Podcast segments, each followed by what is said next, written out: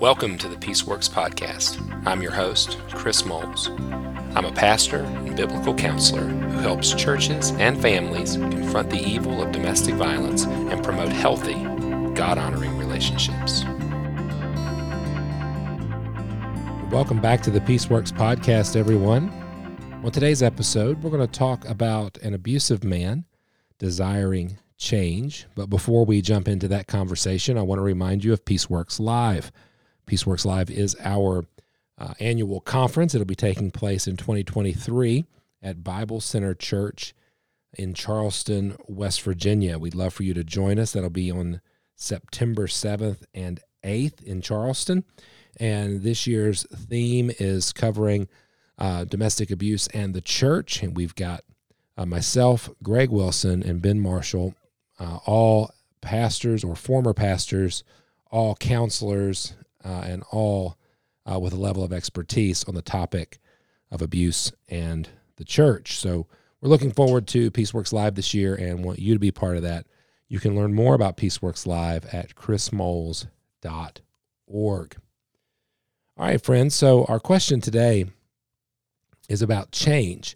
And interestingly enough, it is regarding a desire to change, but a feeling of being stuck. So here, here's the question How would you respond to a man who has noticed himself, in himself, excuse me, how would you respond to a man who has noticed in himself a tendency toward abuse?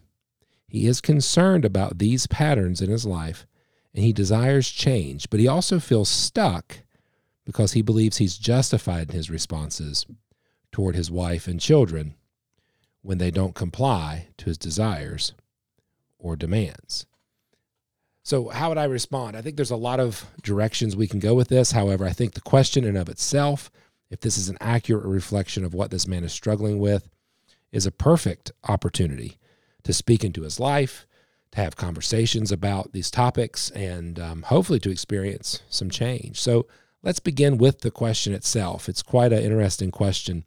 How would you respond to a man who has noticed in himself a tendency toward abuse? And so there's some um, some level of acknowledgement. And so, as you may recall from the work that we do in Men of Peace, um, I may talk about aspects of information leading towards ownership. Uh, my friend Greg may use words like seeing one's sin in order to own one's sin.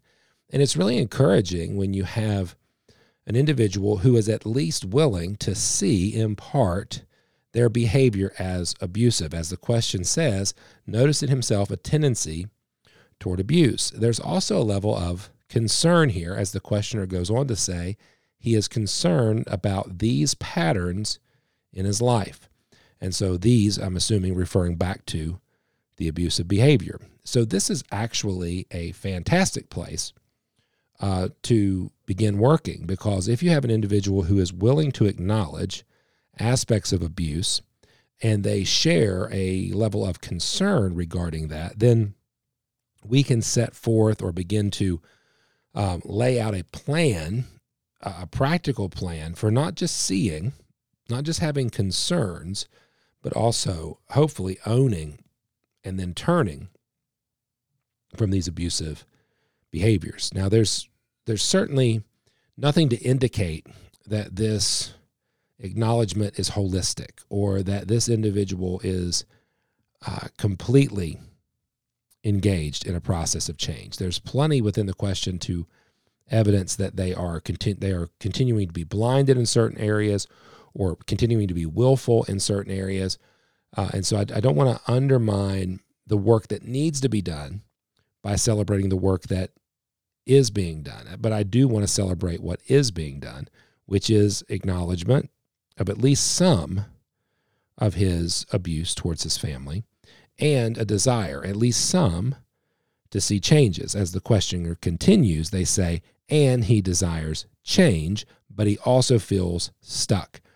This is a great place to have a conversation with this individual. So, talk to me a little bit about the changes that you desire. Somebody, some might say you move immediately to where you feel stuck. Like, how can we get you unstuck? But with abusive individuals, they rarely see enough. They rarely see holistically. There's usually some aspects of being blinded or self-deceived. And so for for our work, for our um, process, we're going to talk a little bit about the changes that he desires. It's going to help us see a little bit um, what he sees as abusive. Now, there's no specifics in the question, so I don't know if these uh, tendencies he's seeing are uh, aggression or verbal abuse or emotional uh, aspects of abuse, or if they're more physical or sexual. Uh, but there is something uh, in his behavior, in his relationship to both his wife and his children, that he would at least see as coercive. And so we're going to work a little bit about, you know, what is it that you want to see change? That's also going to help us kind of unpack whether or not there's any continued minimization, denial, or blame, uh, which may lead us into the stuck conversation. But uh, usually, when you ask what changes do you de- desire or what changes do you want to see, uh, you'll you'll get a story, and that story will include some blame shifting and so on. So I'm excited about the first part of the question, eager to get to work. But as you continue, the questioner tells us that the individual is stuck because of their belief. And they believe that they're justified in their response or responses towards their wife and children. So that's problematic. In fact, let's just do a little bit of um, uh, taking the sentence apart just a little bit. So, uh, or the question apart. So it begins with a man who's noticed a tendency in himself towards abuse. He's concerned about these patterns, these patterns referring back to the abuse. He desires change, we assume, from these patterns that are abusive. However, he feels stuck because he believes he is justified in his responses. What responses? The responses are these patterns which he identifies as abuse. What hasn't changed is that the patterns that you're identifying, the the responses that you're giving to your wife and children, the behaviors that you're manifesting, what hasn't changed or moved in this discussion is that you see them as abusive. If if they are in fact coercive and controlling, then there is no justification for the behavior. There there is no um, justification or belief that you should be treating your wife and child this way. Now, we granted we get the belief. We we get that at the end of the question as the questioner says he's he believes he's justified in his response towards his wife and children when they don't comply to his desires or demands. So when he doesn't get what he want, wants, when he doesn't get obedience, when he doesn't get compliance, he feels justified to be abusive. I would certainly want to unpack where that belief is coming from like at this point you're acknowledging that the behavior is abusive but you're also acknowledging that abuse is actually okay. Or maybe we could put it this way instead of abuse being sin you're saying that in some cases abuse is righteous when it's enacted upon someone who doesn't obey who doesn't respond and so we probably need to unpack a little bit about how you view your role and your partner's role, your your children's role in the family, and what you constitute as abuse. And so I believe that it's wrong, for instance, to strangle my partner. But if my partner doesn't comply to my wishes, if they don't do what I want, and I feel compelled to make them do what I want, then is it permissive? Per, then is it permitted to strangle them? I'm assuming you would say no. So then let's go through some other. Okay, if my abusive behavior is restraint, you know, I, I restrain them. I I keep them in one location. I grab her by the shoulders and hold her against the wall. I believe that to be abusive, but when I don't get what I want, when my desires or demands are not met, then it's acceptable because they have to comply. You might say, well, of course not. I think that's the pattern of logic that we want to go down because insinuating or even insisting that compliance or lack of compliance, unsubmissive, you know, insubmissiveness or a lack of submission is the greater sin to abuse is incredibly problematic. uh, unhealthy, toxic, damaging, wicked, whatever word we want to use, it it puts you in a place of superiority. So if you're this husband and you are willing to say, my behavior is sometimes abusive. I see a pattern in my life of abusive behavior, as the question indicates. I want to change, but I also want my wife and children to be obedient. And what you're saying is you feel as if abuse is the only way to guarantee obedience. I'm begging you, I'm begging you to lessen the value on obedience and increase the value on serving and loving your family. That choosing to abuse your family for obedience, for compliance, has elevated obedience and compliance above your family. It has made their responses to you more important than they themselves. And in doing so, it has elevated you to be more important uh, than anything else, uh, even God. You, frankly, are playing the role of God in this scenario. And even then, our God doesn't abuse us. And I think maybe that would be a discussion that we would probably end up having. I, I feel like there's a theological issue here too, in in some kind of belief that you know God compels, coerces, and forces us, as opposed to uh, loving and, and affirming and helping. Um, and I, certainly there's more that could be unpacked there, but I do believe we are painting an interesting picture, theological picture, when it comes to how we view God. And we're also instructing our children as to what uh, a father looks like. And so, this idea of I only lose it, you know, when they don't comply to my desires or demands, and in indicating that you believe that, that it's okay, is um, is what would have to be addressed. What does it look like for God's type of person to not get their way?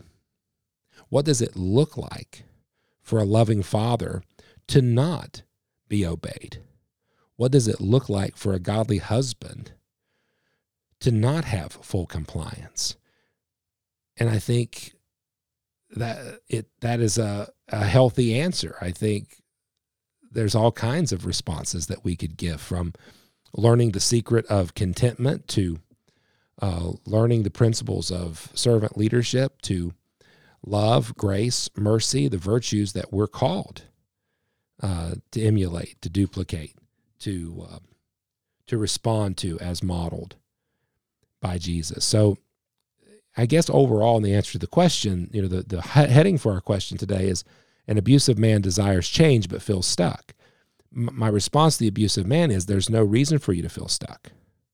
Your feelings of stuckness are based in a theological um, theological principles and, be- and a belief system that is causing you to be stuck that there's freedom. It's actually for freedom's sake that Christ sets us free. And the gospel has answers to this idea of feeling stuck. And that begins by giving up this desire for control. It desires it it it continues by abandoning this justification for coercing your family. It continues even further by embracing humility. You see, brother, what you are struggling with, I believe, what you what trap you have been caught up in is this trap of the heart of abuse. The heart of abuse is entitled and prideful and self focused. The heart of abuse requires others to serve you. And what we're calling you to is the mind of Christ. The mind of Christ, according to Philippians chapter 2, is based in humility. It considers others better than themselves. It is others first, above yourself. It is servant oriented. It is not condemning or demanding. It is loving and serving. And I think if you can begin to shift the way you think and the way you view your uh, think about your family and the way you view your wife and children, uh, you might find the success that you've been looking for. No, not by getting obedience or compliance, but you actually might find yourself becoming obedient uh, to the way God designed you to be. There's no reason to feel stuck. The reason why you feel stuck is because you keep running back into the mud. You keep heading back into the disastrous forms of leadership that will never work. They'll never find success. And again, success is defined by getting what you want. It's defined by the character and nature and mission of Jesus. And so, brother, I would want to invite you out of that. If you're sincere, if you sincerely see that you've been abusive, if you sincerely want to see transformation and change, if you're sincerely concerned about your wife and children, then you'll abandon the, the self worship of entitlement and pride, and you'll embrace the mind of Christ, which includes humility um, and transformation. And that can only happen through the gospel. God has provided means by which you can experience transformation through his son, through his death, burial, and resurrection. He's provided um, for you a new position so that you can decrease and he can increase. You can find yourself adopted, changed, chosen, uh, the indicatives that are so precious to us. And then you can practically make next steps steps of sanctification, putting off the old man and putting on the new. And so, I guess in light of that, and I'll, I'll wrap up with this there seems to be some desire to change, but a greater desire to maintain control. And until your desire to please God becomes greater than your desire to control your wife and children, I think you're going to continue to feel stuck. All right, ladies and gentlemen, uh, thank you so much for being part of the Peaceworks podcast. I hope that was helpful. I, I hope that gives at least some indication um, as to what this individual can do or can begin to do. Uh, if you are looking for transformational resources that go beyond just a simple uh, podcast exercise, then I want to encourage you to visit menofpeace.org. That's menofpeace.org. There you'll find our digital course, our self paced course and you can form your own shepherding team, a care team to keep you accountable, and you can walk through the material uh, that I that we have designed to help you process this information in long form, a lot longer than a 15 or 20 minute podcast. You can take week after week to begin to process the ways in which you're harming your family and the and what God has called you to do instead. So thank you guys again for being part of the Peaceworks podcast. Until next time, God bless.